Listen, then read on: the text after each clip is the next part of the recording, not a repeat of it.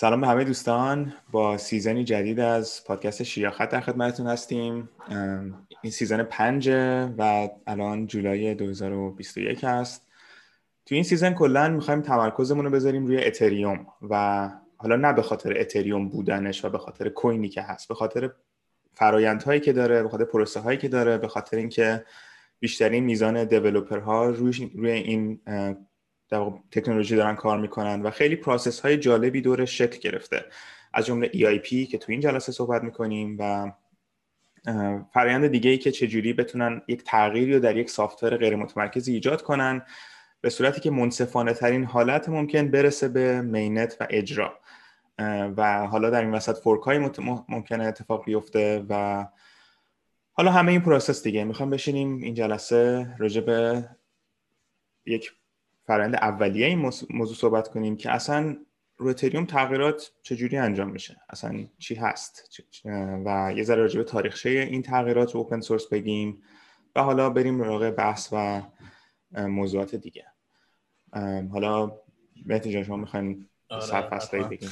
من اول دوباره یه سلامی بگم به همه دوستان همه شنوندگان شیریاخت که بعد از یه سال دوباره برگشتیم و شروع کردیم ضبط کردن. انشالله این دفعه خیلی قوی تر از دفعه قبل بریم جلو و پشت سر هم اپیزود بدیم شایان کلیات رو گفت که دقیقا می‌خوام در مورد تغییرات تغییراتی که پروپوز میشن یعنی در ارائه میشن و اینکه حالا این تغییرات کدوماشون انتخاب میشن کدوماشون اجرا میشن. تغییرات چه تفاوتهایی با هم دارن و اینکه نحوه اجرا چی هست کلا توی این اپیزود بخوایم صحبت بکنیم و توی اپیزودهای بعدی انشالله بیام در مورد حالا تغییرات خیلی مهمی که انجام شده یا می‌خواد بشه بیام صحبت بکنیم. ولی خب شروع می‌کنم دیگه. حالا کلا بخوام بگیم تغییرات اصلا یه کانسپتیه که ما توی دنیای بیرون از بلاکچین و کد کلا زیاد داریم. یعنی حالا یه شرکتی که داریم حالت عادی این شرکت خیلی اوقات خب پول داره به دست میاره. با این پولی که به دست میاره می‌خواد تغییراتی بده یا محیطش تغییر می‌کنه می‌خواد یه سری تغییراتی در خودش بده. و توی شرکت توی یه شرکت عادی این اتفاق راحت تر میفته به نسبت یک چیزی مثل کد یا حالا یه در کد اوپن سورس بخوام که بهش برمیگردیم. توی یه شرکتی تغییرات چجوری انجام میشه؟ خب شرکت صاحب داره در واقع بهش میگن شیرهولدر صاحبان سهام اون که در واقع سهام اکثریت رو تشکیل میدن یک در واقع گروهی دارن که حالا بهشون میگن منیجر بورد اونا میشینن تغییرات رو بررسی می‌کنن و در واقع انجام میدن. این تغییرات هم توسط در واقع هیئت مدیره در واقع هیئت اجرایی که حالا مدیر عامل و یه سری گروه دیگه هستن اول ارائه میشن و توی اون در واقع گروه بررسی میشن بعضیشون انتخاب میشن به رأی گذاشته میشن و در نهایت رو تغییرات انجام میشه. ولی همینطور که گفتم توی یه شرکت چون ما صاحب داریم برای اون شرکت و مشخص هر کس چقدر صاحب این هست صاحب این شرکت هست خب مشخص تره و روند خیلی straight تر و مشخص تری داره برای این تغییرات. ولی حالا با جنبش open source ما یه concept جدیدی رو وارد شدیم که یه سری در واقع می‌تونم بگم کمپانی مانند هایی داشتیم که اینا open source بودن یعنی صاحب ندارن. و خب حالا یه, یه تیکه کد هستن خیلی هاشون که اینها در واقع قرار تغییر هم بکنن در طول زمان. و خب این یه concept دیگه ای رو مطرح کرد که من از شایان می‌خوام یه پیش زمینه ای در این زمینه ما مرسی. حالا قبل از که وارد اوپن سورس بشیم کلا این بحث استاندارد کردن مدل فرایند دیولپمنت و توسعه. ببخشید. خیلی از پروتکل های اینترنت شروع شد. یعنی مثلا دهه 80 که اینترنت داشت شکل می‌گرفت اینجوری بودن که خب ما الان با TCP/IP بریم یا یه چیز دیگه DNS رو اینجوری پیاده سازی کنیم یا یه جور دیگه که خیلی اینا سوالهای در واقع مهندسی بود و کسی نمی‌دونست خب حالا کی باید بشینه این تصمیم بگیره.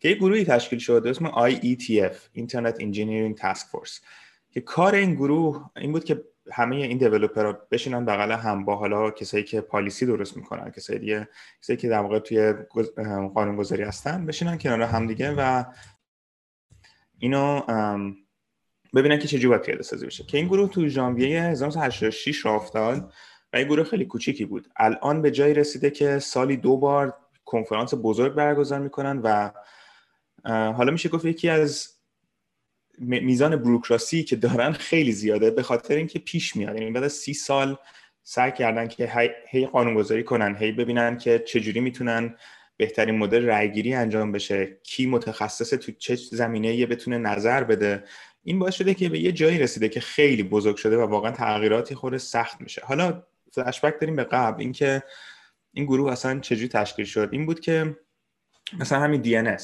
که خب میشه خیلی مدل‌های مختلف پیاده سازی کرد که اینترنت چجوری کار کنه. اصلا زیر, زیر ساخت اینترنت چجوری کار کنه؟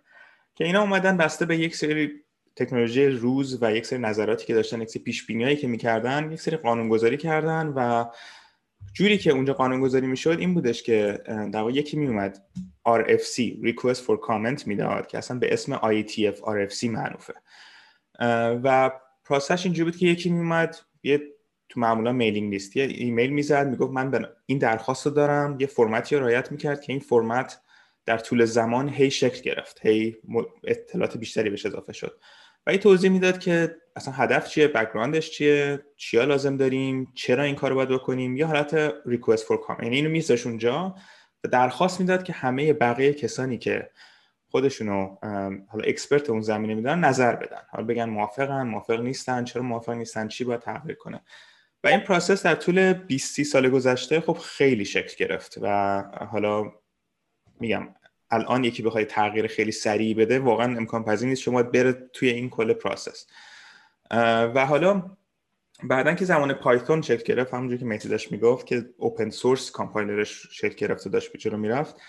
اومدن دیدن که خب ما یک پروژه open source رو مثل رو لینوکس این اتفاق افتاد. که open source گذاشتن. هر کسی می‌تونست بیاد version حمیدشو بده version مهدیشو بده. کی بعد کی بدونه کی چجوری دنبال کنیم؟ یکی یه راه حلی باید پیدا می‌کردیم که این تغییرات رو بتونیم برگردونیم به source و در اون source اصلی ایجاد کنیم که بقیه بتونن استفاده کنن.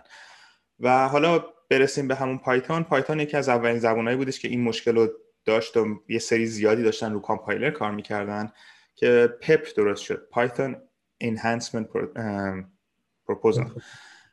که در واقع همین روند. همین روند که یه سری چیزها رو رایت کنیم اینا رو بنویسیم و اینجوری برسیم.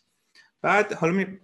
میایم جلو می‌رسیم به 2010 و 2011 به بعد در واقع که بیت کوین ایجاد شد. و اینجاست که یه خورده بحث ایدئولوژیکی و تریکی میشه. حالا سر غیر متمرکز بودن اتریوم با بیت کوین خیلی این بحث هست ولی این process رو ما لازم داریم که بتونیم تغییرات رو ایجاد بدیم. اینا نرم افزار انسان داره می‌نویسه ایراد ممکنه باشه می‌خوایم improve کنیم می‌خوایم چیز اضافه کنیم. یه پروسه لازمه. که بیت کوین اومد در واقع BIP ایجاد کرد بیت کوین improvement proposal. که کپی از همین مدل پایتون بودش. که اومد در واقع همین رو کپی کرد. فقط جالبیش اینه که یه سری چیزا وسط حذف شد. موقع در این ترانزیشن. مثلا یه قسمتی رو پایتون داشت به اسم security consideration مثلا این که تغییراتی که می‌خوایم بدین چه مشکل امنیتی ممکنه داشته باشه. این برای یه دلیلی هست شد این وسط که حالا بهش می‌رسیم. بعدا دوباره اضافه شد به اتریوم در دیگه این بیپ بود و بیت کوین بالاخره با این روش پیاده جلو می‌رفت. حالا خیلی وارد دیتیلش نمیشیم چون می‌خوایم وارد دیتیل اتریوم بشیم که اتریوم که اومد خب بالاخره از همه اینا ما درس گرفته بودیم و اینکه حالا چجوری می‌تونیم ادامه بدیم. که EIP Ethereum Improvement Proposal یا ERC Ethereum Request for Comment که جفتش در واقع اول یکی بودن بعدا یه خورده متفاوت شدن برای بسته به مدل درخواست ایجاد شد و این فرایند در واقع شکل گرفت که خب می‌خوایم الان بشینیم راجع به این بگیم که اصلا EIP چی هست و چرا. ولی حالا اینکه چرا لازمه خب فکر کنم یه ذره فکر کنیم می‌دونیم دیگه. هر نرم افزار ما تغییر نیاز داریم update نیاز داریم و اتریوم خب از روز اول هم گفت یه road map ی دادن که در طول هر 6 ماه یک fork ی خواهیم داشت و یک update ی خواهیم داشت و update این شکلی و اینا. یک مقدمه بود بر EIP ها حمید جان اگر چیزی داری؟ تو این بخش نکته جالبی که می‌تونیم بگیم BIP، BIP و همینطور که شایانم گفت بیت کوین improvement proposal بود که BIP یک میاد توضیح میده که خود process BIP قراره چجوری کار کنه و اصلا برای چیه و این BIP یک هم امیر تاکی نوشت که خیلی همه‌مون میشناسیمش دیگه. می‌خوای یکم بیشتر خودت یه در یه جمله امیر تاکی رو هم بگو که حالا کسایی که نمی‌شناسن. امیر تاکی ایرانی آره یه ایرانی انگلیسیه که از 2010 توی دنیای بیت کوین داره فعالیت می‌کنه. آدم عجیبیه. ویکی‌پدیا شو بخونید خیلی data عجیب غریبی می‌بینید دربارش. سایت gambling داره روی زده بود روی بیت کوین. یه سری کارا با داعش داشته. کلا آدم جالبی برا دنبال کردن.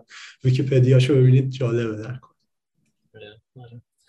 خب دیگه یالا یه نکته هم تا تا که گفتی اضافه کنیم. یه شرکتی هم این با اسم همکارش چی بود؟ اینا زدن که شروع کردن 3D پرینتینگ تفنگ و یک اسلحه ای که بتونی به صورت پرینت کنی و پابلیک گذاشتن و آنلاین گذاشتن. و خیلی خب در واقع مدیا شروع کرد باشه مصاحبه کردن که این کار یعنی چی؟ یعنی اسلحه در اصل همه گذاشتین. بعد اینجوری بودن که خب الان کسی که بخواد می‌تونه درست کنه. پس ما اینو بیرون می‌ذاریم که بقیه بدونن. کسای دیگه می‌تونن درست کنن. یعنی دیدگاه همچین چیزی داره که اطلاعات رو نمیشه جلوشو گرفت. و خب دیدگاه جالبیه. آره، خیلی جالب بود. خب تا اینجا پس اومدیم که PEP رو گفتیم پایتون improvement process. بعد اومدیم BIP و گفتیم که دقیقا همینطور که شایان گفت یک کپی پست به علاوه یه قسمت های هست شده از در واقع پپس یک بود و رسیدیم به اینکه خب اتریوم اومد.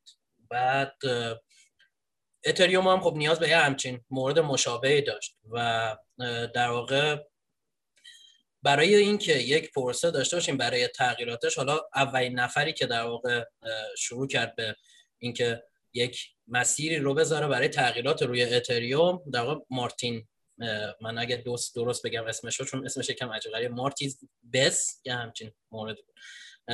و حالا بعدش هادسون جیمسون هم بهش اضافه شد و اومدن در واقع همون در واقع BIP یک رو یه fork ی ازش در واقع گذاشتن و اسمش گذاشتن EIP یک با یه سری تغییرات دوباره.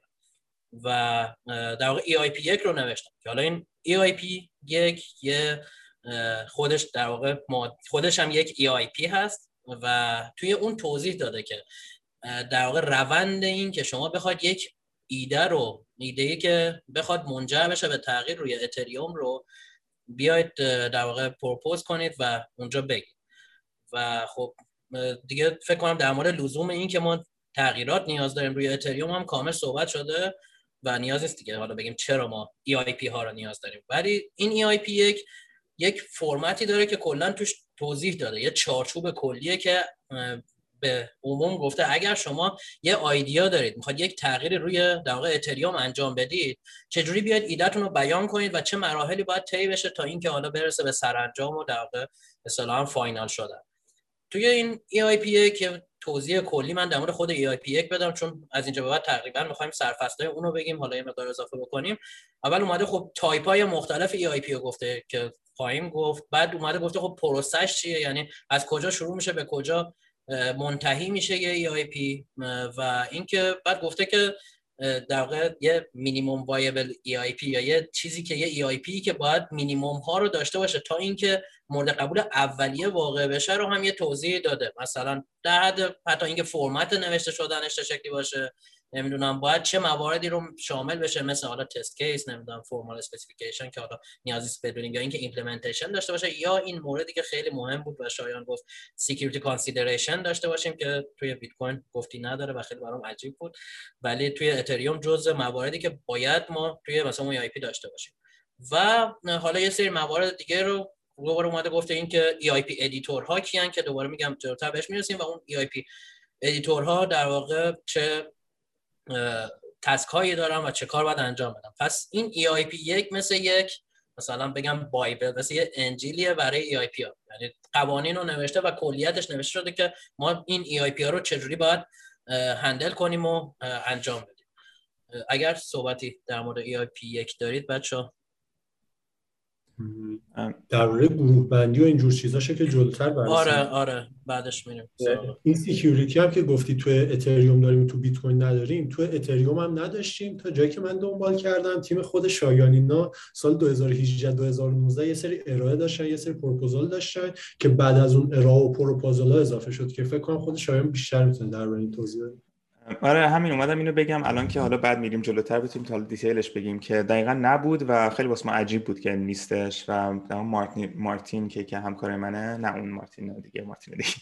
این یه صحبتی توی برلین داشت یه دونه از این dev call ها که راجع به این صحبت کرد که چرا نداریم و چرا لازمه و همه یه جوری تایید کردن ولی کسی نگفت okay به اضافهش کنیم. چون این یک EIP بود که یعنی یک تغییری بر روی EIP یک بودش و خیلی سخت بودش که بخوان اضافه کنن. هیچ یعنی همه می‌گفتن okay ه ولی هیچکی اون تایید آخری رو نمی‌کرد. و تقریبا یه دو سالی طول کشید. خیلی جالبه که بینو بدونین. دو سال تقریبا طول کشید. همین تغییری که آقا ما security consideration لازم داریم توی هر EIP جدیدی. و که بعدم هم من تو اف رفتم راجع به این صحبت کردم که ذره مثلا همکاریه که یه سری بحث‌های جالبی پیش اومد.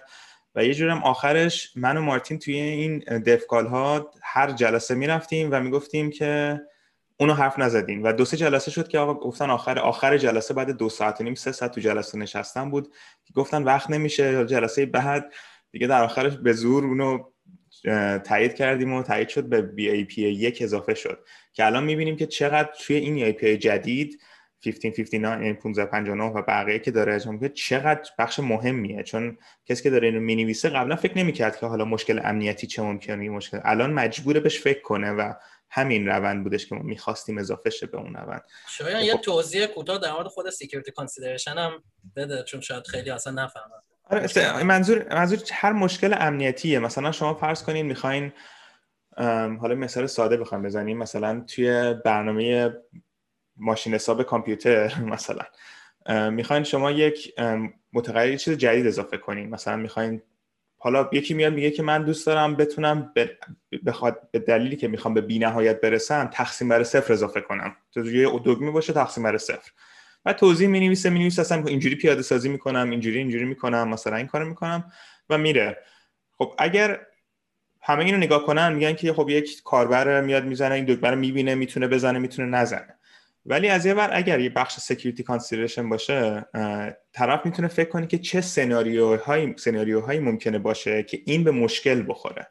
یعنی اگر user ندونه اون چیه حالا اون وسط بخواد اضافه کنه ممکنه کل محاسباتش به هم بخوره. حالا این مثالی که دارم می‌زنم همین الان دارم خودم در میاد می‌خوره عجیبه. ولی اینکه مثلا یکی ممکنه از اون بتونه استفاده کنه buffer ماشین حساب رو underflow کنه یا overflow کنه و به یک سخت افزار اون دسترسی پیدا کنه.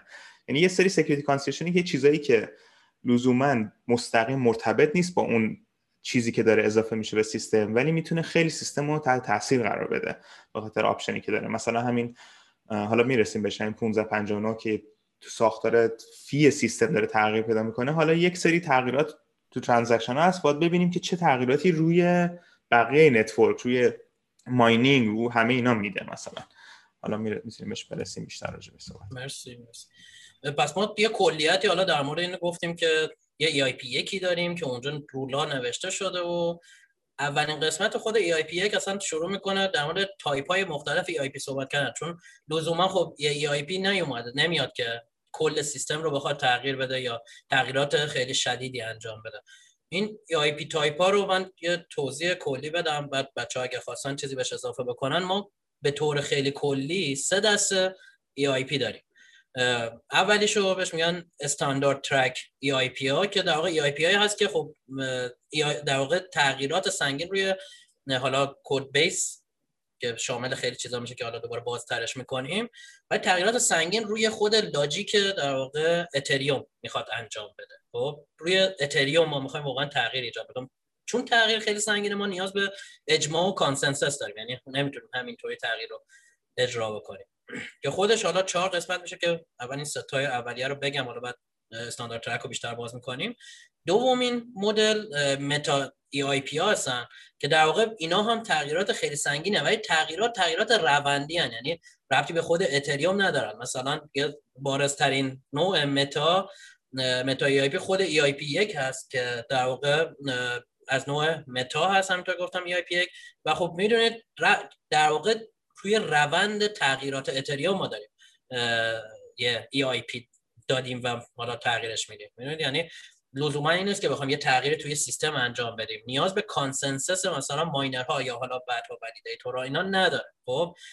ولی اینا قابل ignore کردن هم نیست. یعنی خب خیلی مهمه برای ما به حال خود meta EIP چون در مورد روند و تغییرات آینده اتریوم می‌خوام صحبت کنیم.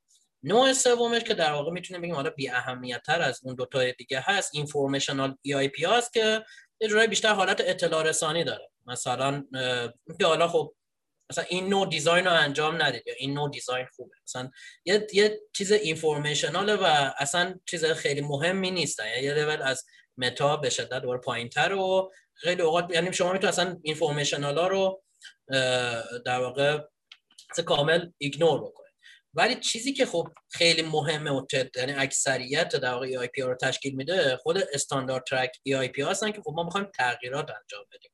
می‌خوام یه،, یه چیز مهم رو در واقع راحت بگم propose بکنیم در مورد خود اتریوم نه در مورد روند.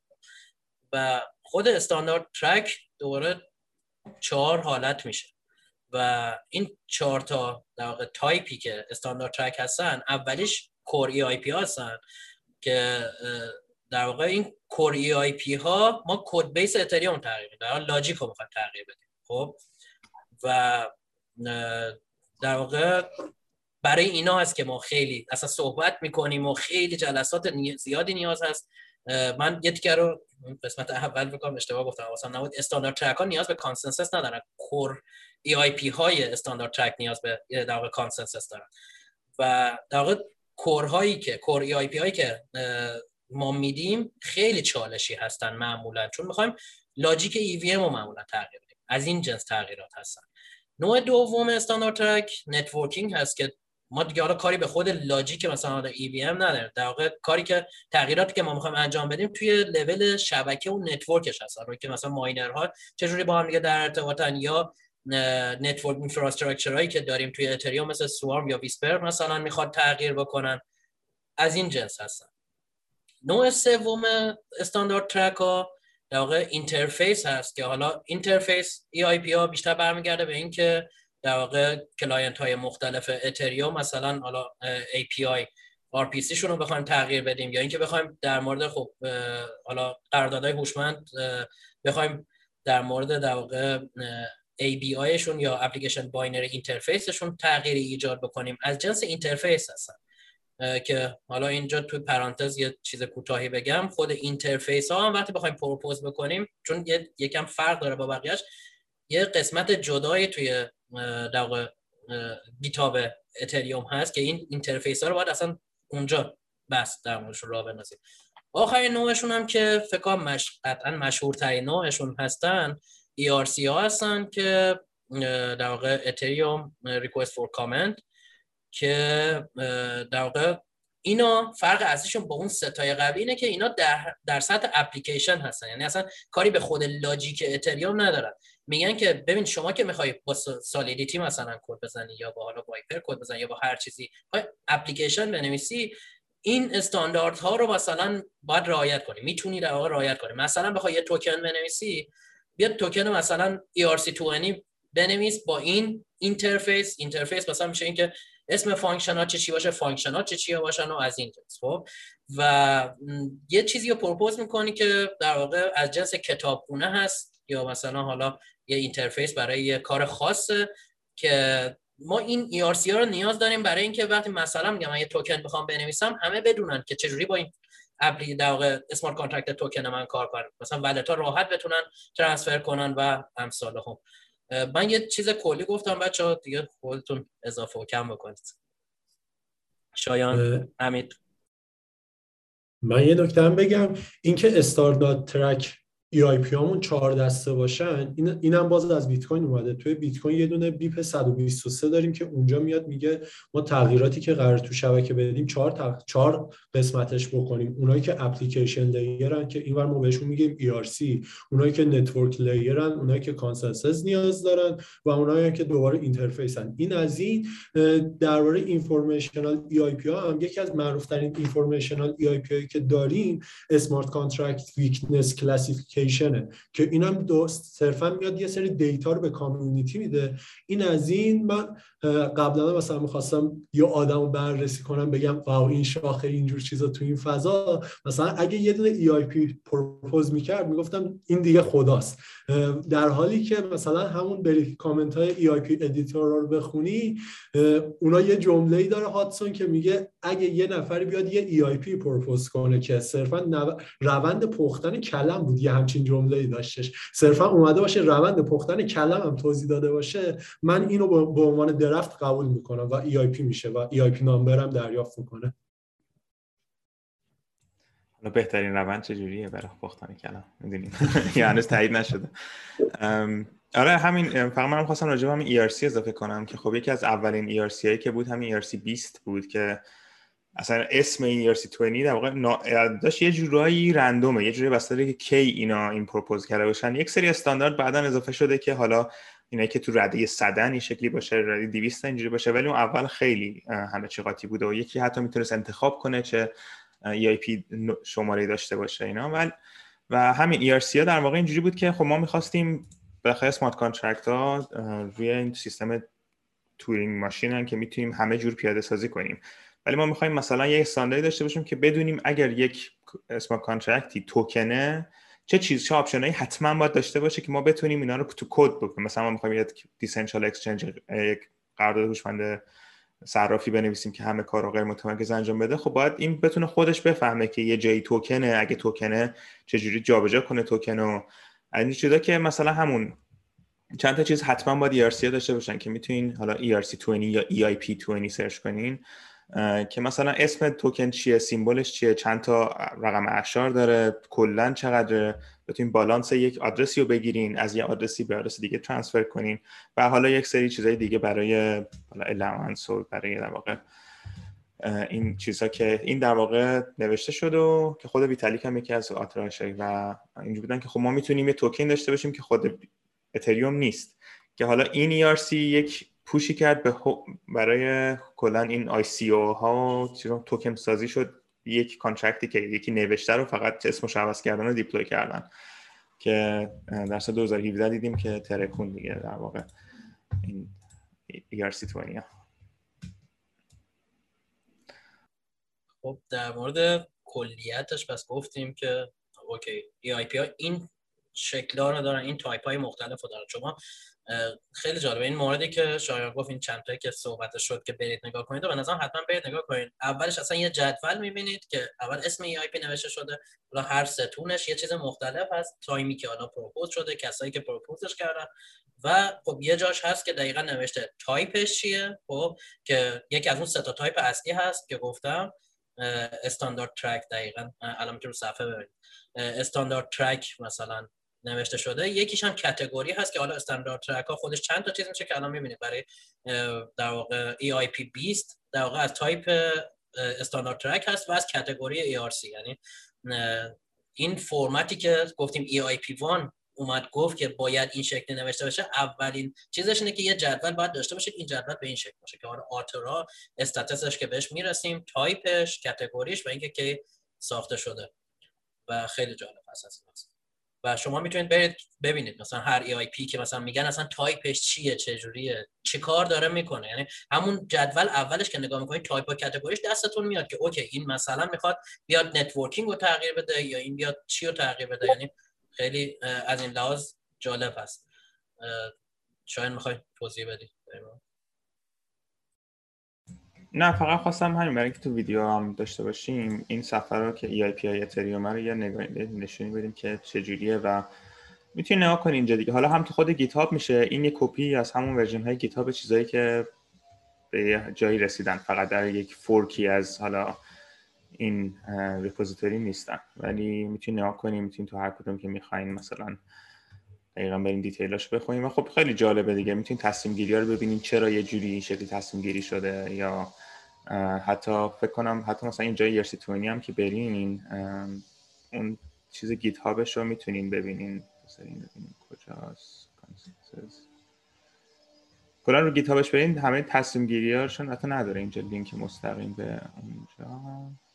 ولی می‌تونید حتی بحثایی که شده در موردش هم بخونین و ببینین چه بحثایی شده چه, چه تغییراتی توش ایجاد کرد تاریخچه تغییرات رو ببینین و بقیه خب دیگه کتگوری ها رو گفتیم. حالا اگر شما از یوتیوب دنبال کرده باشید اگه نکردید که من اینو بگم این تصاویری که در موردش صحبت می‌کنیم توی یوتیوب می‌تونید ببینید. اگر از پادکست ایرا دارید گوش می‌دید. و حالا اونایی که تصویر رو دیدن اگه دقت می‌کردید بعضی جا نوشته بود final بعضی جا نوشته بود review بعضی جا نوشته بود draft. و این یعنی این یه چیز دیگه است. ما الان EIP type ها رو گفتیم. حالا می‌خوایم بیام در مورد workflow ش صحبت کنیم. در مورد اینکه روند چی چی هست یعنی خب okay من می‌دونم تایپ های مختلف چیه و چه شکلی باید یه EIP رو نوشت بر اساس EIP مون. حالا می‌خوام یه EIP خودم بدم. یه آیدیا دارم. مثلا فرض کنم مثلا می‌دونم کور EIP خواهد. باید چه روندهایی رو طی کنم؟ از کجا شروع کنم تا کجا پیش بره که در واقع به اتریوم مرج بشه و اضافه بشه؟ خب این روند رو الان می‌خوایم توضیح بدیم. من پله پله میرم جلو بچه های خواستن چیزی اضافه بکنن بگن. اولا که یه موردی. خود EIP Workflow سه تا بازیگر اصلی داره. اولیش اون کسی هست که در واقع idea رو داره generate می‌کنه. یعنی idea مال اون هست که بهش میگن EIP champion یعنی قهرمان اون EIP هست. خب که اون مسئول اصلی جلو بردن تمام این در واقع مراحلی هست که حالا در ادامه خواهیم گفت. دومین موردش EIP editor ها هستن که این EIP editor هم می‌ذارم یکم بریم جلوتر. اون وقت کامل بازش بکنم که کیا هستن چه کارا قرار انجام بدن. و سومیش در واقع اتریوم core dev هست. خب که حالا یه تعدادی از اتریوم foundation هستن یه تعدادی از client ها هستن خیلی اوقات community هستن یا برای یه EIP خاص می‌تونه researcher های خیلی خاصی باشن که حالا مثلا game theory می‌دونن متناسب با اون قضیه و اینطور چیزایی. ولی حالا این بازیگر اصلی بود. حالا مرحله به مرحله بریم جلو که ببینیم چجوری است. اول خب همونطور که گفتم یه نفر یه idea یی میاد سراغش و این idea رو می‌خواد شروع کنه در واقع EIP کردن. بعد چیکار کنه؟ اول که بهش میگن EIP champion گفتم. این EIP champion میاد شروع می‌کنه در واقع یه idea ی اولیه برای خودش می‌نویسه. اصلا نیاز نیست فعلا فرمت مثلا EIP رو داشته باشه و اصلا نیاز نیست فرمت فعلا داشته باشه. یه چیز اولیه می‌نویسه برای خودش. اینو می‌بره توی یه سری جاها که تعیین شده برای اینکه در مورد تغییرات روی اتریوم صحبت بشه. قبل از اینکه حتی EIP بشن در واقع مطرح. حالا اینا چند تاشو من میگم. اصلی ترینش الان Ethereum Magicians ه یعنی شما برید توی وبسایت Ethereum Magicians می‌بینید که روزانه همینطور داره صحبت های جدید شکل می‌گیره و تغییرات جدید داره propose میشه و اینا. یکی دیگهش یه subreddit در واقع اتریومه یکی دیگهش ethresearch در واقع ethresearch اون dot ش رو بذارید روی ch آخرش. چه شو بعد یا یه جای دیگهش که این یکی باز چیزتره یعنی بیشتر برای EIP هایی که فکر می‌کنن مثلا خب okay هست. معمولا من دیدم میان توی GitHub اتریوم توی repository EIP ش میان معمولا یه issue باز می‌کنن و مثلا اونجا توضیح میدن و دیگه حالا زیر همون issue شروع می‌کنن کامنت گذاشته شدن و اینا که اینم دوباره یه روش دیگه است. پس میان idea رو قبل از اینکه حتی اصلا بخوان به EIP شدنش فکر بکنن این EIP champion میان توضیح میده توی این forum ها یا توی این Reddit یا هر جای دیگه که این قضايا مطرح میشه شروع میشه در موردش صحبت شدن و صحبت شکل گرفتن.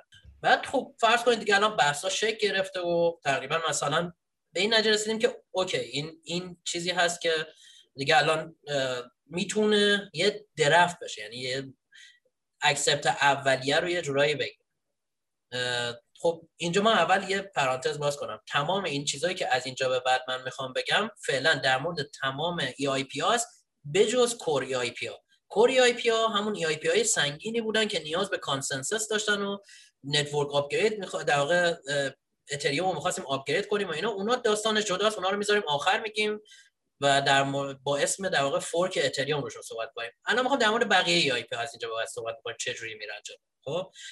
خب EIP رو من نوشتم. EIP من EIP core نیست که بخواد خیلی سنگین باشه و در واقع الان به حدی رسیده که به نظرم okay. اینجا باید یک نفر یکی از در واقع EIP editor ها بیاد و review کنه. اون در واقع چیزی که من نوشتم. خب؟ این چیزی که من نوشتم هم اینا هم بگم. همونطور که گفتم دیگه تو تو این مرحله رسیدیم که می‌خواد اضافه بشه باید بر اساس فرمتی که EIP گفته نوشته شده باشه. یعنی قشنگ فرمت تر و تمیز همه چیز تکمیل و یه EIP editor بیاد اینو بررسی بکنه. حالا همین می‌خوای در مورد EIP editor ها اینجا توضیح بده. اگه چیزو ببینید EIP یکو ببینید توی اون لیست اسم چند نفر نوشته شده که فکر کنم 6 نفر بود. نیک جانسون هاتسون جیمسون 6 نفر بودن که خود ویتالیک 6 یا 8 یه همچین عددی بود. اونجا تعداد این آدما نوشته شده بود و اینا رو به عنوان EIP editor معرفی کرده بود که اینا می اومدن EIP هایی که تو اون تایم روی GitHub بهشون pull request فرستاده می‌شد و review می‌کردن و اگه درست و منطقی بود براشون اینو می اومدن merge می‌کردن. بعد الان شایان هم داره لیستش رو نشون میده و اگه از یوتیوب نگاه کنید می‌تونید الان این لیست رو ببینید. اینا می اومدن این pull request ی که می اومده بود به عنوان EIP رو نگاه می‌کردن و merge شون می‌کردن که حالا اینا چند تا چیز دارن دیگه. چند تا task هستش که باید اینا رو چک کنن. یکی اول چک کنن ببینن اون EIP که اومده اصلا منطقی هست یا نه. یکی دیگه از task ایی که دارن اینا اینه که چک کنن ببینن فرمتی که اون EIP اومده با فرمت EIP همخوانی داره یا نه. و آخرین task ی هم که دارن اینه که بهش به این یه دونه EIP number assign کنن. بخوام به طور خلاصه نگاه بگم هر pull request هر issue و هر اتفاقی که روی GitHub میفته یه دونه ID داره و اون EIP editor میاد اون ID pull request رو به عنوان EIP number به این EIP که اومده assign می‌کنه. این از این این لیسته الان این فقط این نیستش. از این لیست دو سه نفر رفتن و چند نفر هم اضافه شده. یه گروه که حالا جلوتر هم بیشتر درش حرف می‌زنیم اتریوم Cat Herders هستش. این اتریوم Cat Herders اومده دیگه الان اکثر اتفاقایی که روی EIP میفته رو کنترل می‌کنه و این EIP editor شد. یعنی الان منم می‌تونم تبدیل بشم به یکی از EIP editor مثلا الان برید پستای این اتریوم Cat Herders رو ببینید. دو ماه پیش یعنی اردیبهشت 1400 یه سری announcement داشتن که می‌تونید بیاید چیز بشید. می‌تونید بیاید اتریوم اتریوم EIP editor بشید. این الان یه ذره پخشتر شده و محدود به این لیستی که توی EIP یک داریم. این EIP editor ها نیستن دیگه و تعدادشون بیشتره.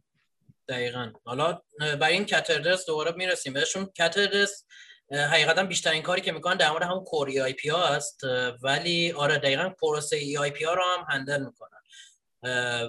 ولی پس این حالا خلاصه بکنم. این EIP editor ها کاری که می‌کنن اینه که ببینن okay الان این idea به حدی رسیده که ما بخوایم به عنوان draft تعیینش بکنیم. یعنی به عنوان یه چیزی که بگیم خب حالا community بیاد الان به طور واقعی بررسی کنید که okay مشکلی داره قابل implement شدن هست. آیا قبول می‌کنید اینو اضافه کنید یا نه؟ خب پس به قول خود در واقع EIP آیا sound و complete هست یا نه؟ خب و یه مورد خیلی مهمی که چندین جا هم بهش اشاره کرده بودن اینه که این EIP editor ها حق جاج کردن نداره یعنی خودشون نباید بیان بگن. به نظر ما مثلا چیز نیست. مگر اینکه یه موردی باشه مثل همون که حمید گفت. مثلا بخوان کلا یه،, یه, کار عجیب غریب انجام بدن که خب اصلا از اول بدونن که مثلا هیچ consensus ی روش شکل نخواهد گرفت. پس editor ها در واقع خودشون نظر خودشونو وارد نمی‌کنن. و اگر دیدن خب دیگه okay ئه همینطور که حمید گفت یه EIP number میدن و در واقع pull request رو merge می‌کنن و میره در واقع توی روند حالا EIP شدن. و یه, یه کار دیگه که می‌کنن به عنوان آخرین کارشون یه پیام میدن به اون EIP champion که داره می‌بره جلو و بهش میگن خب step ا از الان به بعد ایناست. این کارا رو دیگه باید انجام بدی و بری جلو. و وقتی به این مرحله رسید اون وقت ما می‌رسیم به یه چیزی مثل peer review کردن. یعنی انگار دیگه حالا همه شروع می‌کنن در مورد این نظر دادن و فکر کردن و خیلی اوقات خیلی از EIP اصلا نیاز داره. مثلا حالا که یه نفر توی core بیشتر core EIP بیشتر در صحبت می‌کنه. ولی خب مثلا نیاز داره یه نفر نمی‌دونم ریاضیاتی بیاد در مورد نظر بده. می‌دونی؟ بعد برای اونم فرستاده بشه اونم نظرشو بده. این مرحله طی میشه خب؟ و draft نوشته میشه و draft میشه. این تا اینجاش که draft میشه خب؟ بعد از که draft میشه دوباره میگم یه مدتی در مورد این EIP ها صحبت میشه و می‌رسه به یه جایی که بهش میگیم last call خب؟ توی last call در واقع یه time window تعیین میشه که حالا توی خود EIP one گفته 14 هست که این 14 روز اگر pass بشه در واقع از حالت draft ما میریم روی final یعنی از حالت در واقع draft اول میریم روی last call یه time window تعیین میشه. اگر هیچ کس هیچ در واقع مشکلی نداشت با این EIP میره روی status final و در واقع انگار نهایی میشه. خب؟ باز هم تاکید می‌کنم. اینا که من دارم میگم در مورد core EIP ها نیست. در مورد EIP های حالا غیر مهمتر غیر چالشی تر بهتر میگم و خب میره روی final و انگار دیگه تموم میشه. final که میشه شما می‌تونید دیگه برید توی GitHub اتریوم توی در repo توی repo در واقع EIP ها و فکر می‌کنم توی توی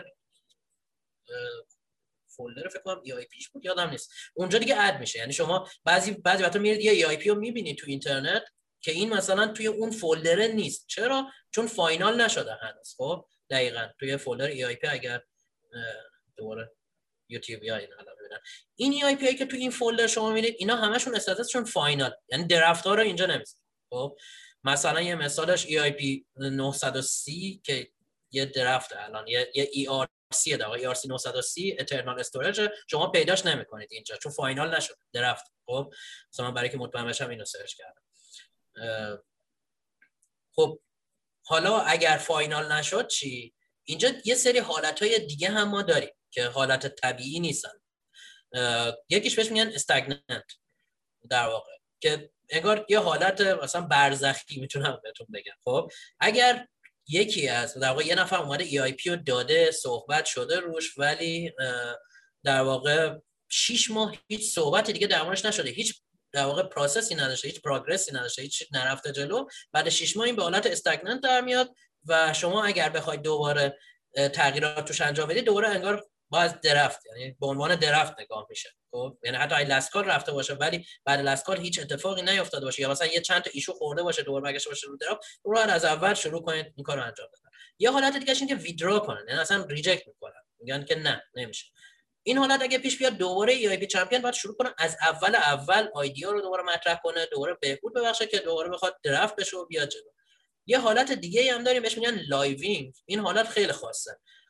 حالت living اینطوریه که EIP خب در واقع مثل اینه که final شده خب؟ ولی هیچ وقت این final واقعی نیست. مثلا EIP one. یعنی چی؟ یعنی اینکه okay قبولش کردیم ولی به نظر ما این EIP همش باید تغییر کنه. یعنی live همیشه زنده است برای تغییر. مثل ای آی پی وان. ای آی پی وان تو حالت living ه و همیشه ما منتظر تغییراتش خواهیم این کلیتی بود که حالا در مورد روند تمام EIP ها بجز core ها در واقع ما طی می‌کنیم تا اینکه final بشن.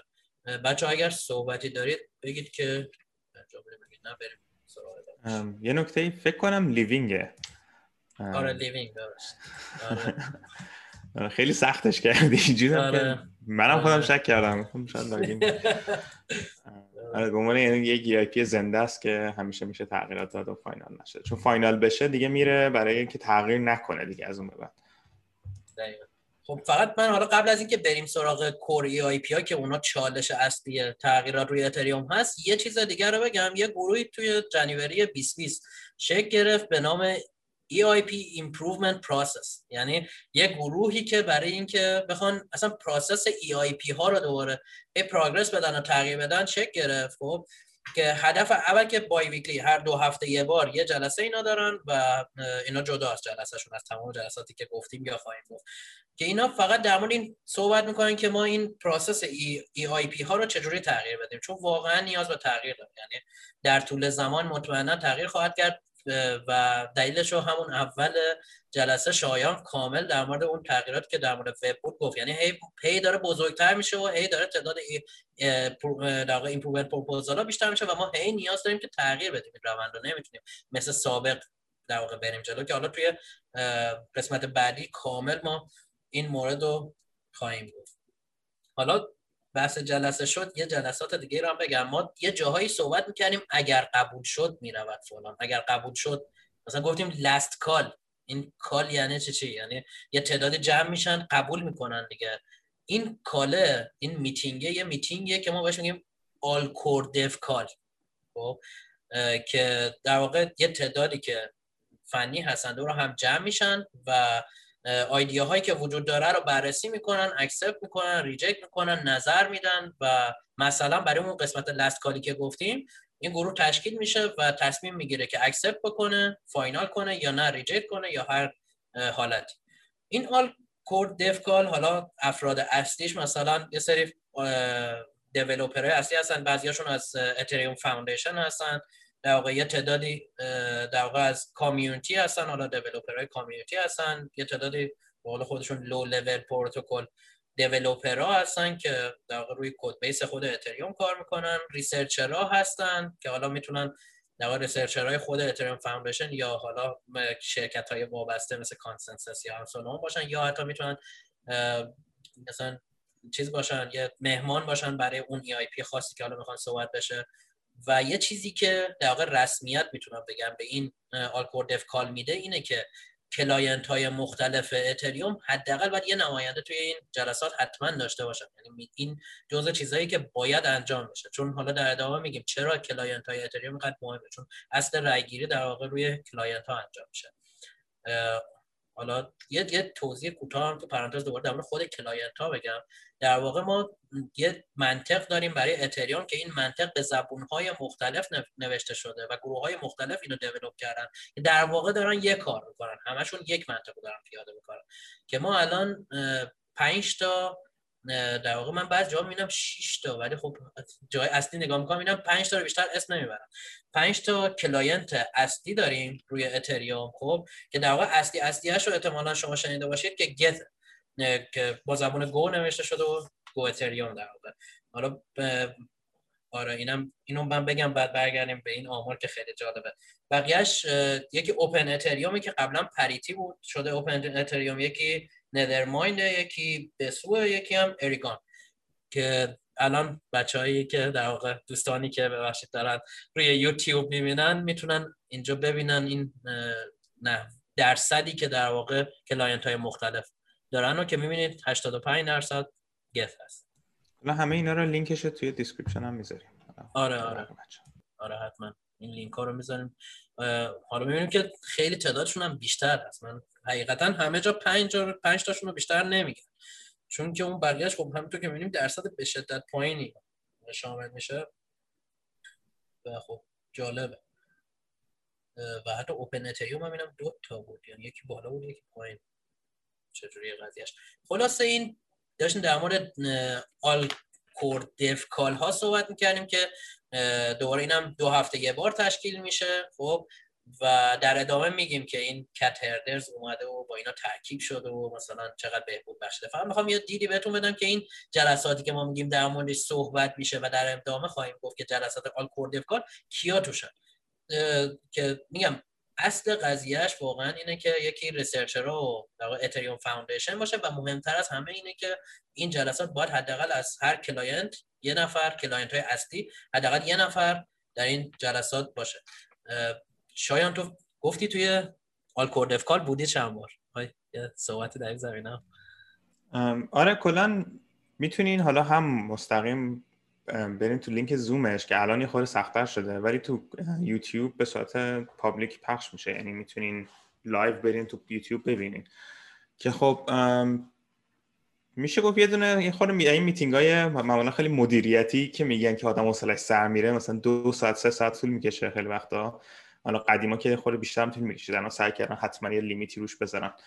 و خب برای کسای خوبه که یا کسایی که EIP شون در حال بررسی شدنه یا حالا کسانی که در راستای آپدیت اتریوم هستن یا دنبال یک EIP خاصی هستن همینجوری جالب آدم نگاه کنه ولی خب من اون موقعی که میگم رفتم هدف این بودش که این security consideration رو push کنیم که انجام بشه. و جالبه به نظرم هر کی می‌تونه تو یوتیوب موقعی live هست نگاه کنه.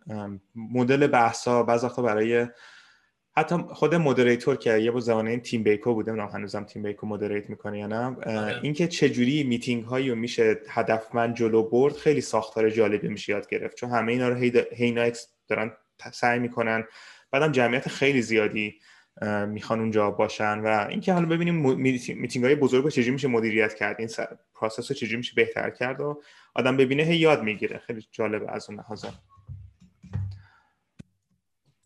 یه چیزی هم که اینجا می‌تونیم بهش اشاره کنیم اینه که الان community اتریوم خیلی گنده است و افرادی که می‌تونن تو این جلسات داخل باشن خیلی زیادن.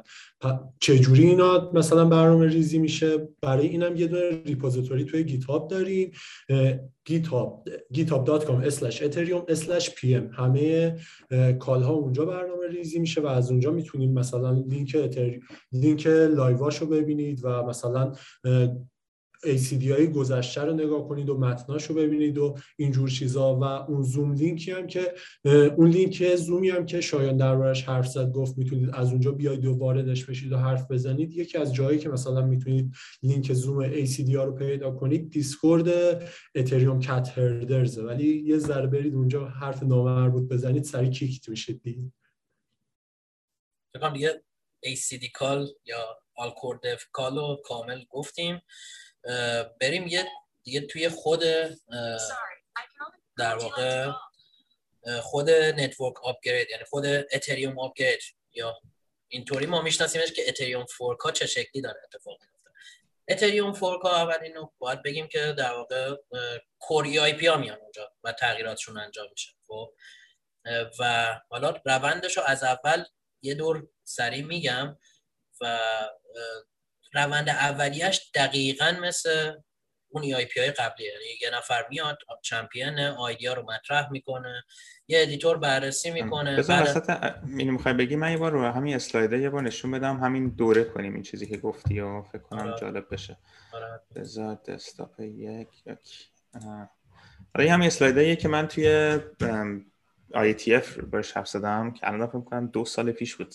خیلی زنگ و حالا مهدی راجبه این حرف زده اینو اگه تو یوتیوب حالا لینکش رو می‌ذاریم. تو یوتیوب ببینین. ما سه دقیقه وقت داشتیم که راجبه این موضوع حرف بزنیم. من توی سه دقیقه باید می‌گفتم اتریوم چیه؟ اصلا مشکل چیه و چیکار می‌خوایم بکنیم؟ این همون بحث اضافه کردن security consideration بود.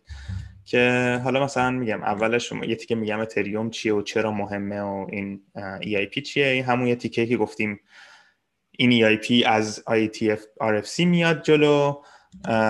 و حالا اینجا اونجایی که مهدی شروع کرده بود پروسس رو گفتن که این یه process کلیه که همونجوری که بخوایم دقت کنیم EIP یک این title هاییه که مهدی راجبش توضیح داد که مثلا اصلا چیه تغییراتی که می‌خوایم بدین؟ اصلا آپدیت چیه؟ اصلا منطقش چیه؟ چه specification ی داره؟ چجوری تستش می‌کنین؟ اینجایی که می‌خواد می‌خوام بحثش باید بشیم راجع به client ها و پیاده سازی خیلیش میره بخش اون implementation ولی رو همه EIP هایی که کد لازم داره معمولا میگن یک implementation داشته باشین که به عنوان مثال از این تغییرات باشه. که بعد همین یه ترک های مختلفی داریم که همین ترک هایی که حالا میگم این اسلاید دو سال پیشه ممکنه یه سری چیزهای خود اسمش عوض شده باشه ولی اینا تا اینجا همش یکی بوده. که می‌تونید درفت پی درست کنین حالا یا اینفورمیشنال یا استاندارد یا متا و بعد میرین توی این پروسه‌ای که باید تایید بشه که همونجوری که حمید گفت اولش work in progress work in process یا progress بعد EIP editor میاد اینجا بررسی می‌کنه که اگه support داره میره برای draft اگر حالا اینا رو میریم الان detail می‌تونیم بیشتر ببینیم که این چارت هم لینکش رو می‌ذارم که در واقع این EIP کاراش چیه؟ چیا رو چک کنه؟ حالا این دیگه خیلی detail ه نمی‌خوایم بریم تو detail اصلیش.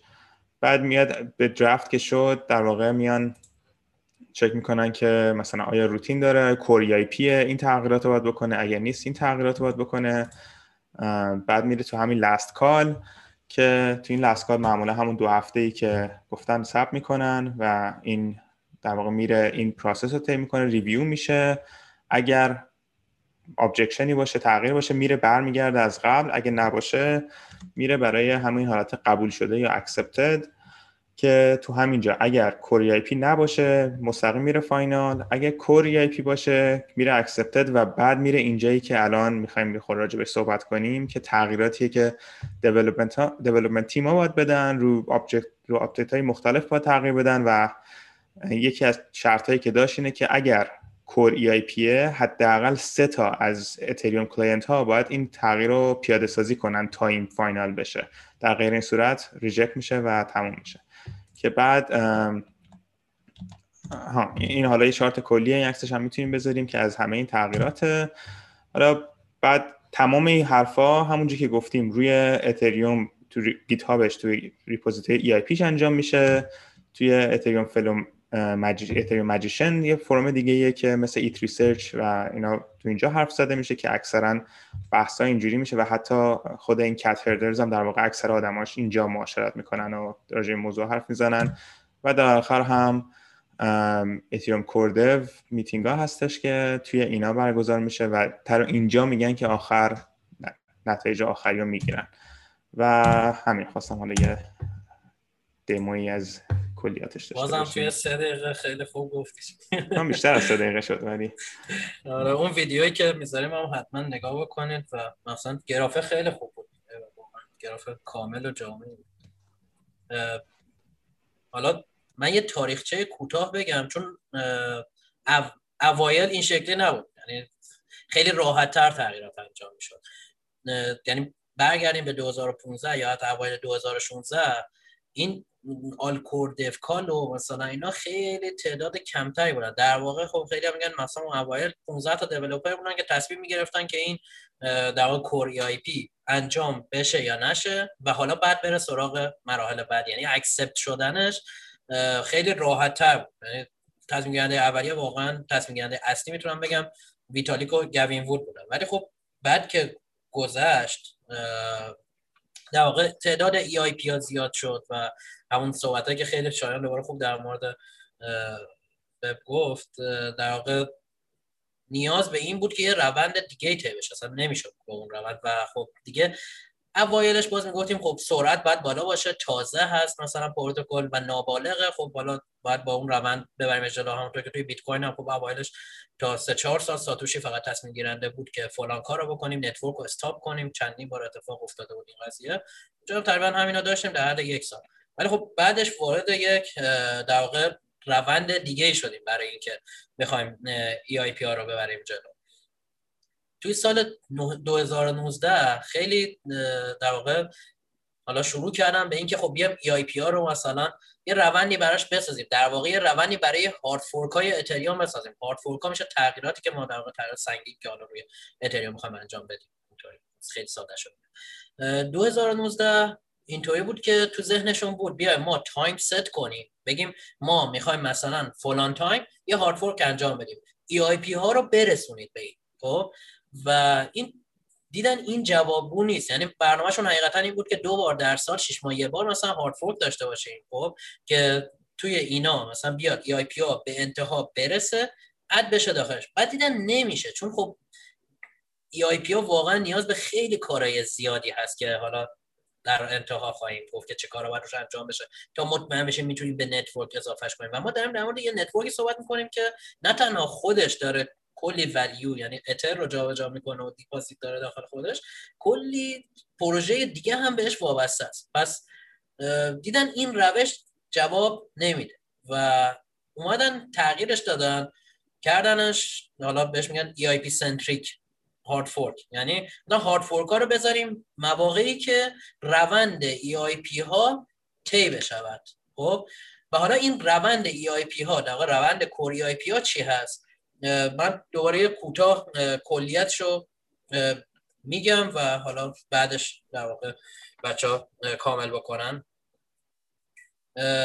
یه گروهی تشکیل شد اینم دوباره باید بگم کت هردرز که چند بارم اسمش رو آوردیم. این کت هردرز رو در واقع آتسون جیمسون سال اول جنوری 2019 بود که راه انداخت خب. و این برای این بود که بیان در واقع یک پروسه منطقی و درست بذارن برای تغییرات و هارد هایی که ما بخوایم روی اتریوم انجام بدیم که اینطوری نباشه. خب یه یه دل All Core باشه و مثلا همینطوری بدون برنامه ریزی و بعد push کنن یه EIP که برسه به hard fork و نه اینطوری نمیشه. اونن یکم مثلا یه حالت DevOps تیمی باشه که مثلا بیاد این کارا رو handle بکنه و تر تمیز ببره جلو. حالا در واقع کار اصلی Cat Herders رو بگم بعد بریم وارد خود روند core EIP ها بشیم.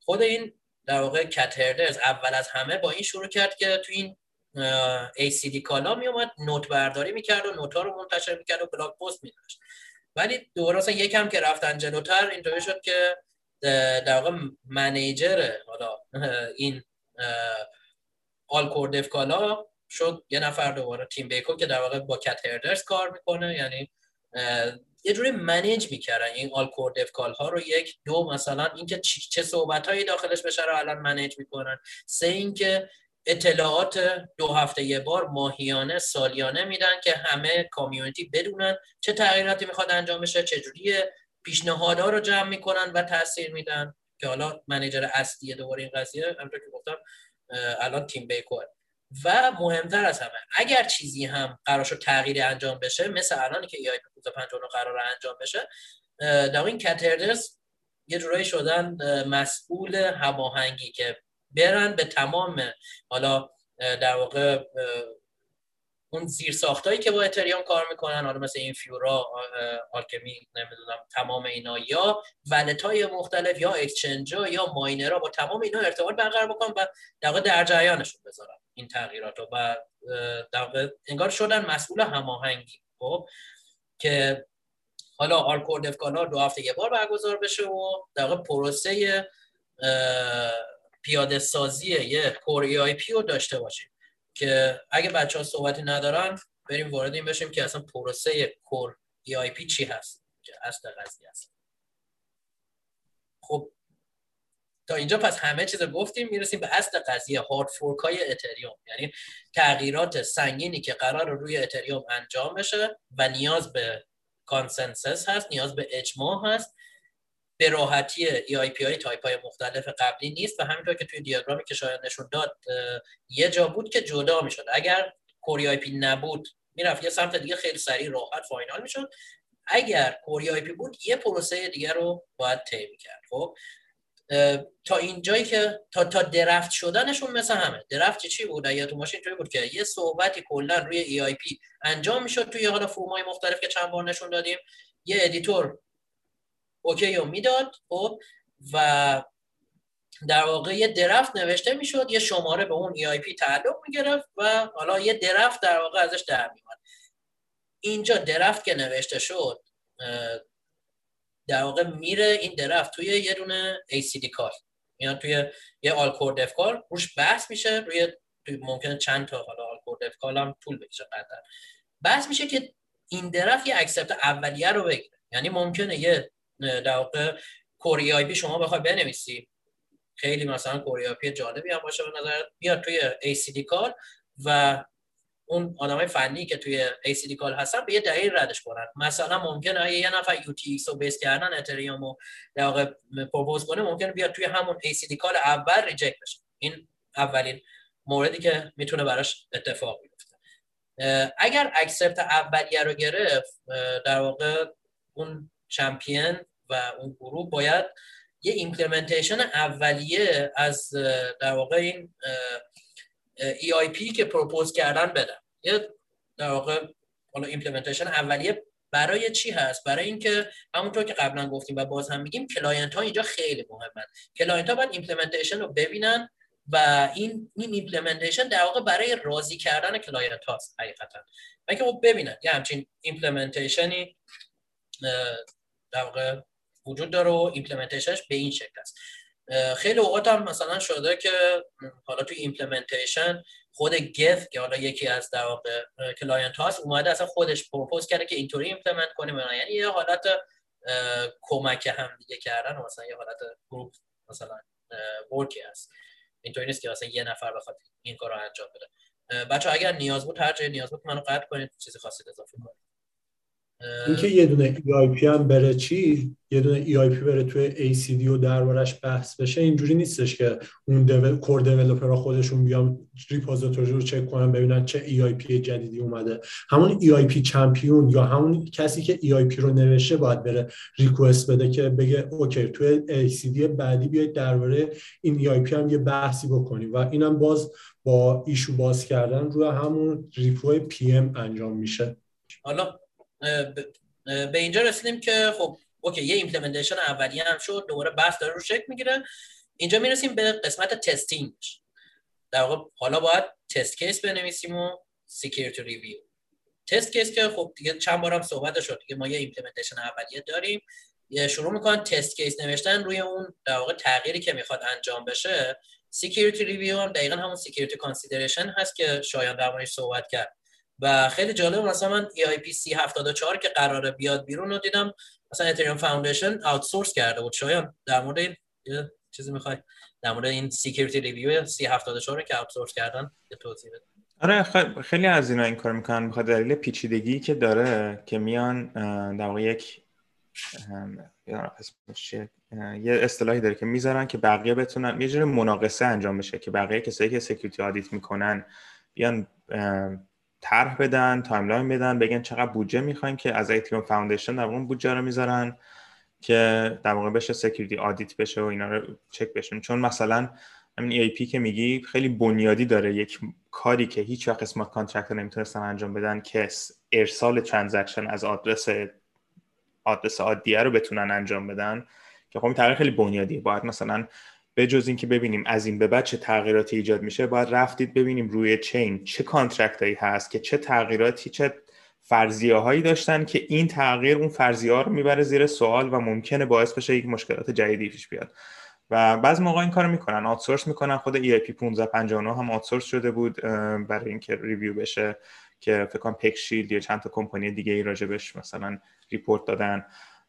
و خیلی وقت اینجوری دیگه مناقصه می‌ذارن. هر کسی که کارش اینه می‌تونه بیاد بگه من انقدر time می‌خوام انقدر این می‌خوام. حتی به صورت انفرادی یعنی خیلی از کسانی که حالا یک نفرن و کارشون خیلی مرتبطه می‌تونن بیان بگن من می‌خوام اینو چک کنم با اینقدر هزینه و در آخرش باید یه report بدن و بیان تو این All Dev call ها و راجبش صحبت کنن.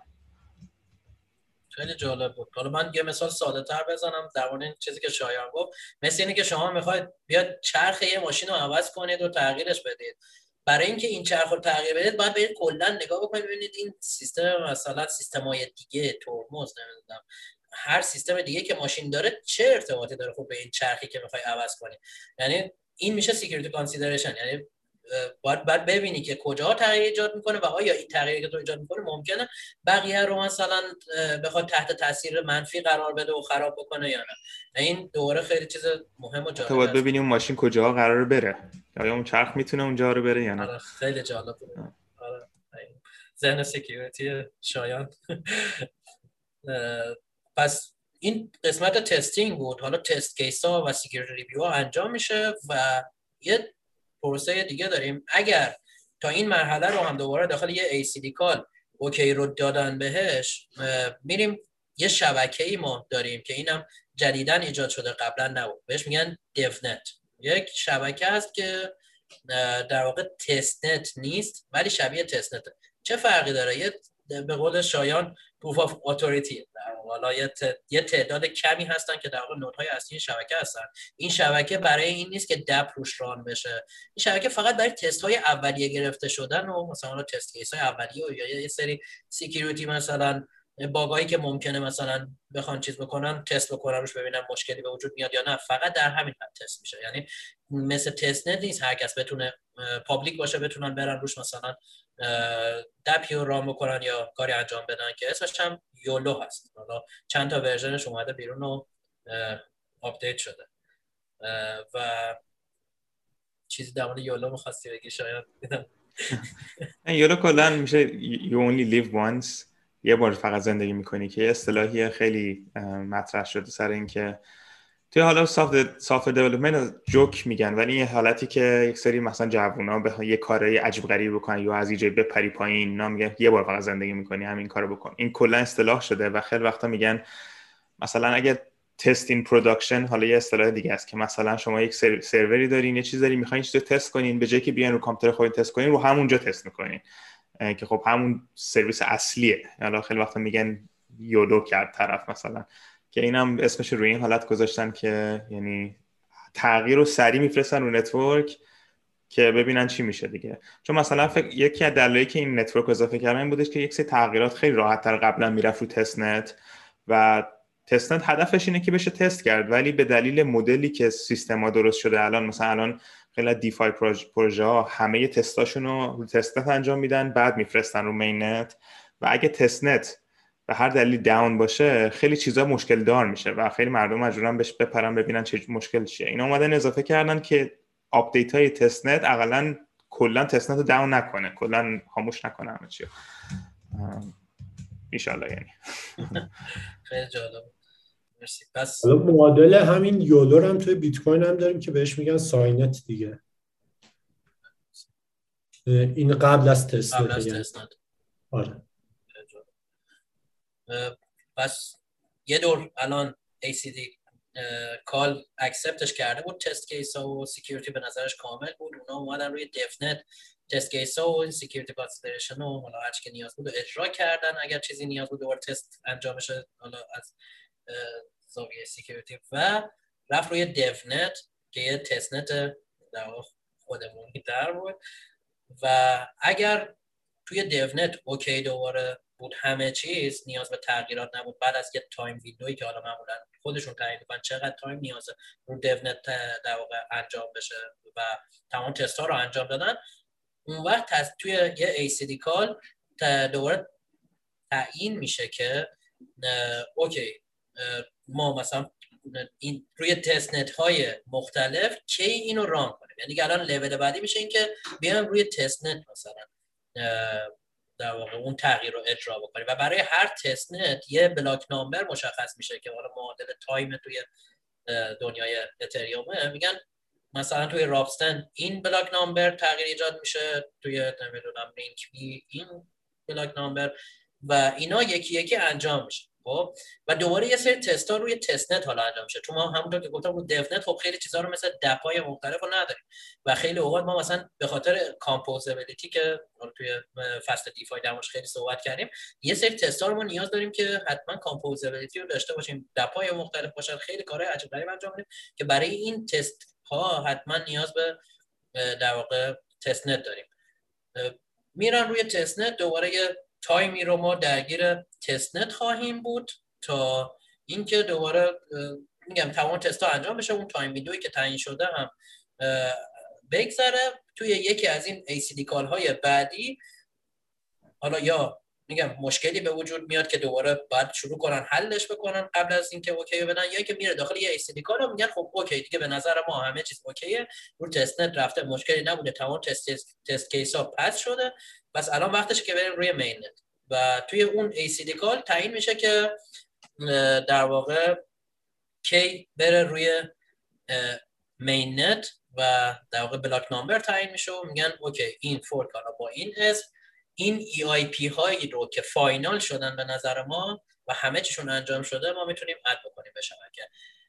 این رو فقط بگم قبل از اینکه میکروفون بدم به بچه ها که شرط اصلی دو بارم تقریبا گفته شد. بازم میگم شرط اصلی برای اینکه ما بخوام یه update رو انجام بدیم اینه که حداقل سه تا از client ها این تغییر رو okay بدن و implement کنن تغییر رو. یعنی معمولا خب اولیش حالا متناسب با اینکه خب Geth خیلی تیم قویه و خیلی بزرگه و خیلی قدیمی در این زمینه اولین تغییرات رو معمولا Geth انجام میده و به client های دیگه هم Geth کمک می‌کنه معمولا که تغییر رو انجام بدن. ولی اگر زیر سه تا قبول بکنن به تغییر اصلا اون همونطور که شما توی گرافش نشون داد reject میشه یعنی اصلا انجام نمیشه. پس شرط اصلی و اولیه ما برای اینکه hard fork انجام بشود اینه که سه تا client اینو انجام بدن و در واقع روی تست و تست انجام بدن.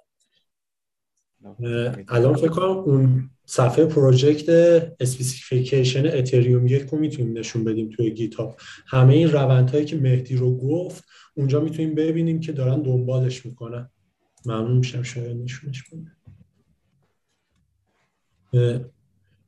این دو تا مرحله اول برای همون بخشی هستش که یه دونه EIP رو بتونیم در نظر بگیریم که توی یه fork قرار می‌گیره یا نه. این اینا برای fork بعدیه که فکر کنم اسم شانگهای اسم fork ها رو هم تا جایی که من فهمیدم دارن برمیگردن بر اساس دوکانایی که دوکانایی که داشتن بر اساس اونا میذاشتن.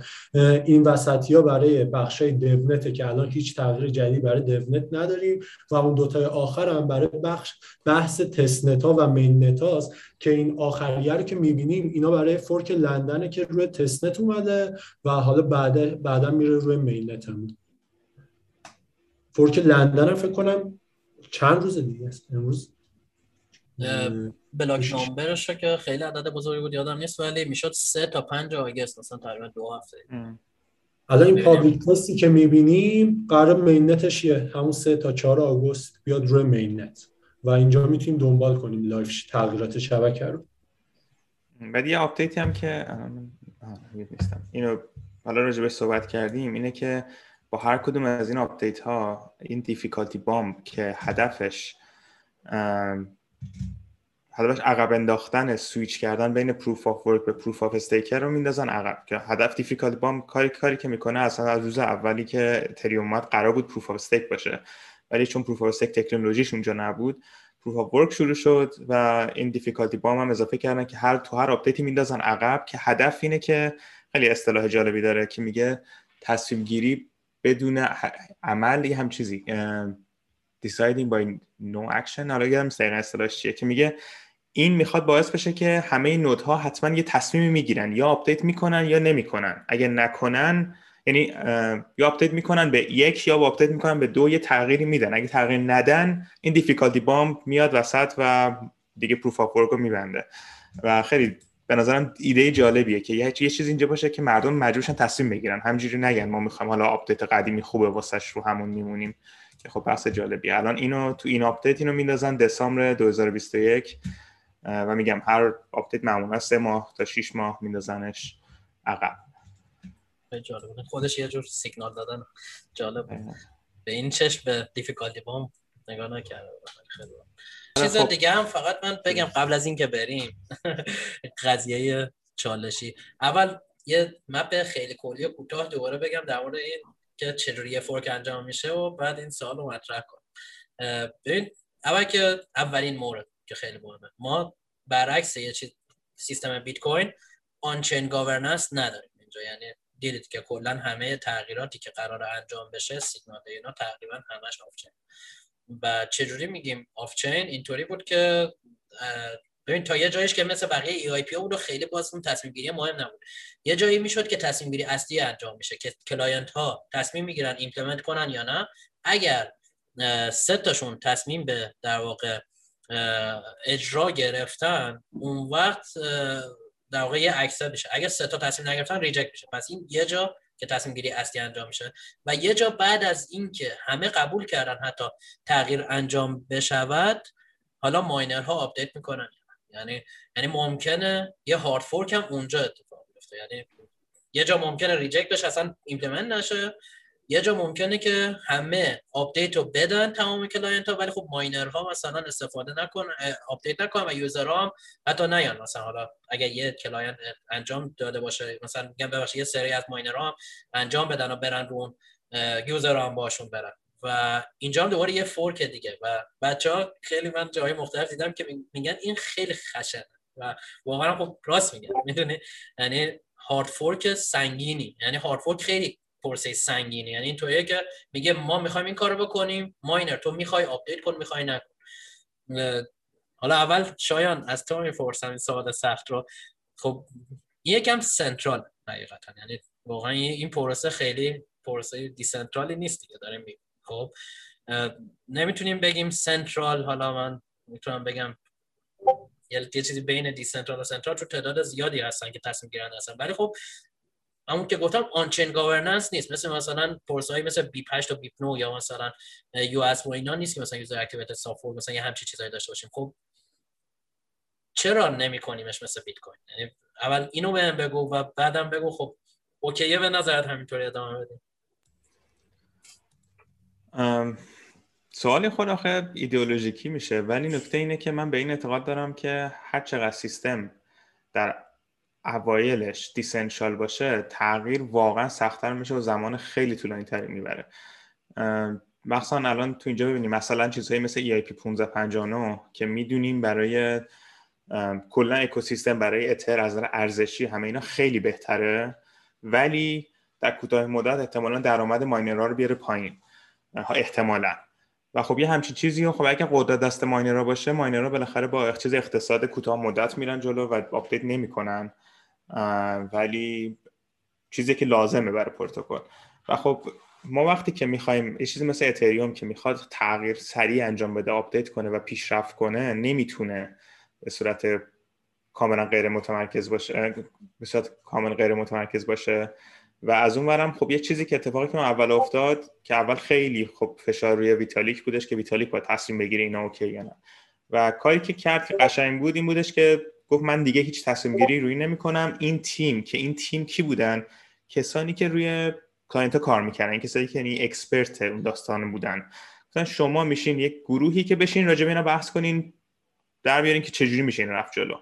و حالا به اصطلاح میگن این دوران گذاره دیگه که بتونیم به سیستم برسیم که هر چقدر الان الان که گفتی.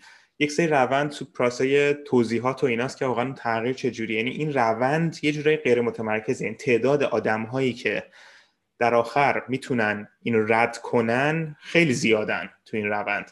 یعنی خود EIP process بعد clientان که یعنی developerای clientان بعد حالا minerان یعنی تو این روند یه جوری سیستم غیر متمرکز به این صورتیه که حالا برای تایید یه چیزی نه برای رد یه چیزی خیلی می‌تونن نظر بدن. و خب این خیلی بهتر از خیلی سیستم های دیگه ایه که ما دیدیم. بالاخره به اصطلاح میگن غیر متمرکزیم ولی آخر می‌بینیم که کلا 21 node دارن run می‌کنن. ولی حالا اسم نمی‌برم. ولی خب منظورم اینه که یه جایی این وسط باید ببینیم که ما می‌خوایم یا تغییرات سریع بدیم یا واسه مهم نیست که یه بار توی کنفرانسی حالا سه چهار سال پیش بود که زوکو که Zcash رو درست کرده داشت راجبه غیر متمرکز بودن cryptocurrency حرف می‌زد و گفت غیر متمرکز ترین cryptocurrency دوج کوینه بخاطر اینکه هیچ کس روش کار نمی‌کنه. یعنی developer نداره. حالا الان developerها دوباره زیاد سر بحث داشتن ایلان ماسک اینا دوباره زیاد شدن ولی یه بازه تو GitHubش نگاه کنین دو سالی تقریبا هیچ updateی نداشت که خب غیر متمرکز ترینه چون هیچ تمرکزی نداره. من یه جمع‌بندی پس بکنم. ما چون به دو دلیل واقعا الان نیاز داریم که یه سیستم on-chain governance مثل مثلا بیت کوین نداشته باشیم. یکی اینکه پروتکل الان نیاز به تغییرات خیلی زیادی داره. یعنی ما مثلا روند اتریوم دو شدن رو داریم و خیلی روندهای مثلا سنگین دیگه. و دومیش این که خب زمان تغییرات رو نمی‌تونیم مثلا مثل بیت کوین ما دو سال سه سال چند سال منتظر بودن تپ مثلا بیاد بالا. و خب خیلی پروسه زمانگیری آنچین گاورننس. و این این دوتا رو چیز می‌کنیم. حالا من یه, یه پرانتز جالب دیگه هم بگم. اینم خیلی باحاله من توی پادکستی بود فکر کنم تیم بیکو بود. با یه نفر دیگه داشت می‌گفت اینو. اصلا بهش فکر نکرده بودم. اینکه یه force دیگه هست رو minerها. ببین الان این تغییری که ما به عنوان EIP 1559 می‌خوایم انجام بدیم کاملا مثلا miner killerه. یعنی اصلا minerها داره نابود می‌کنه به خب؟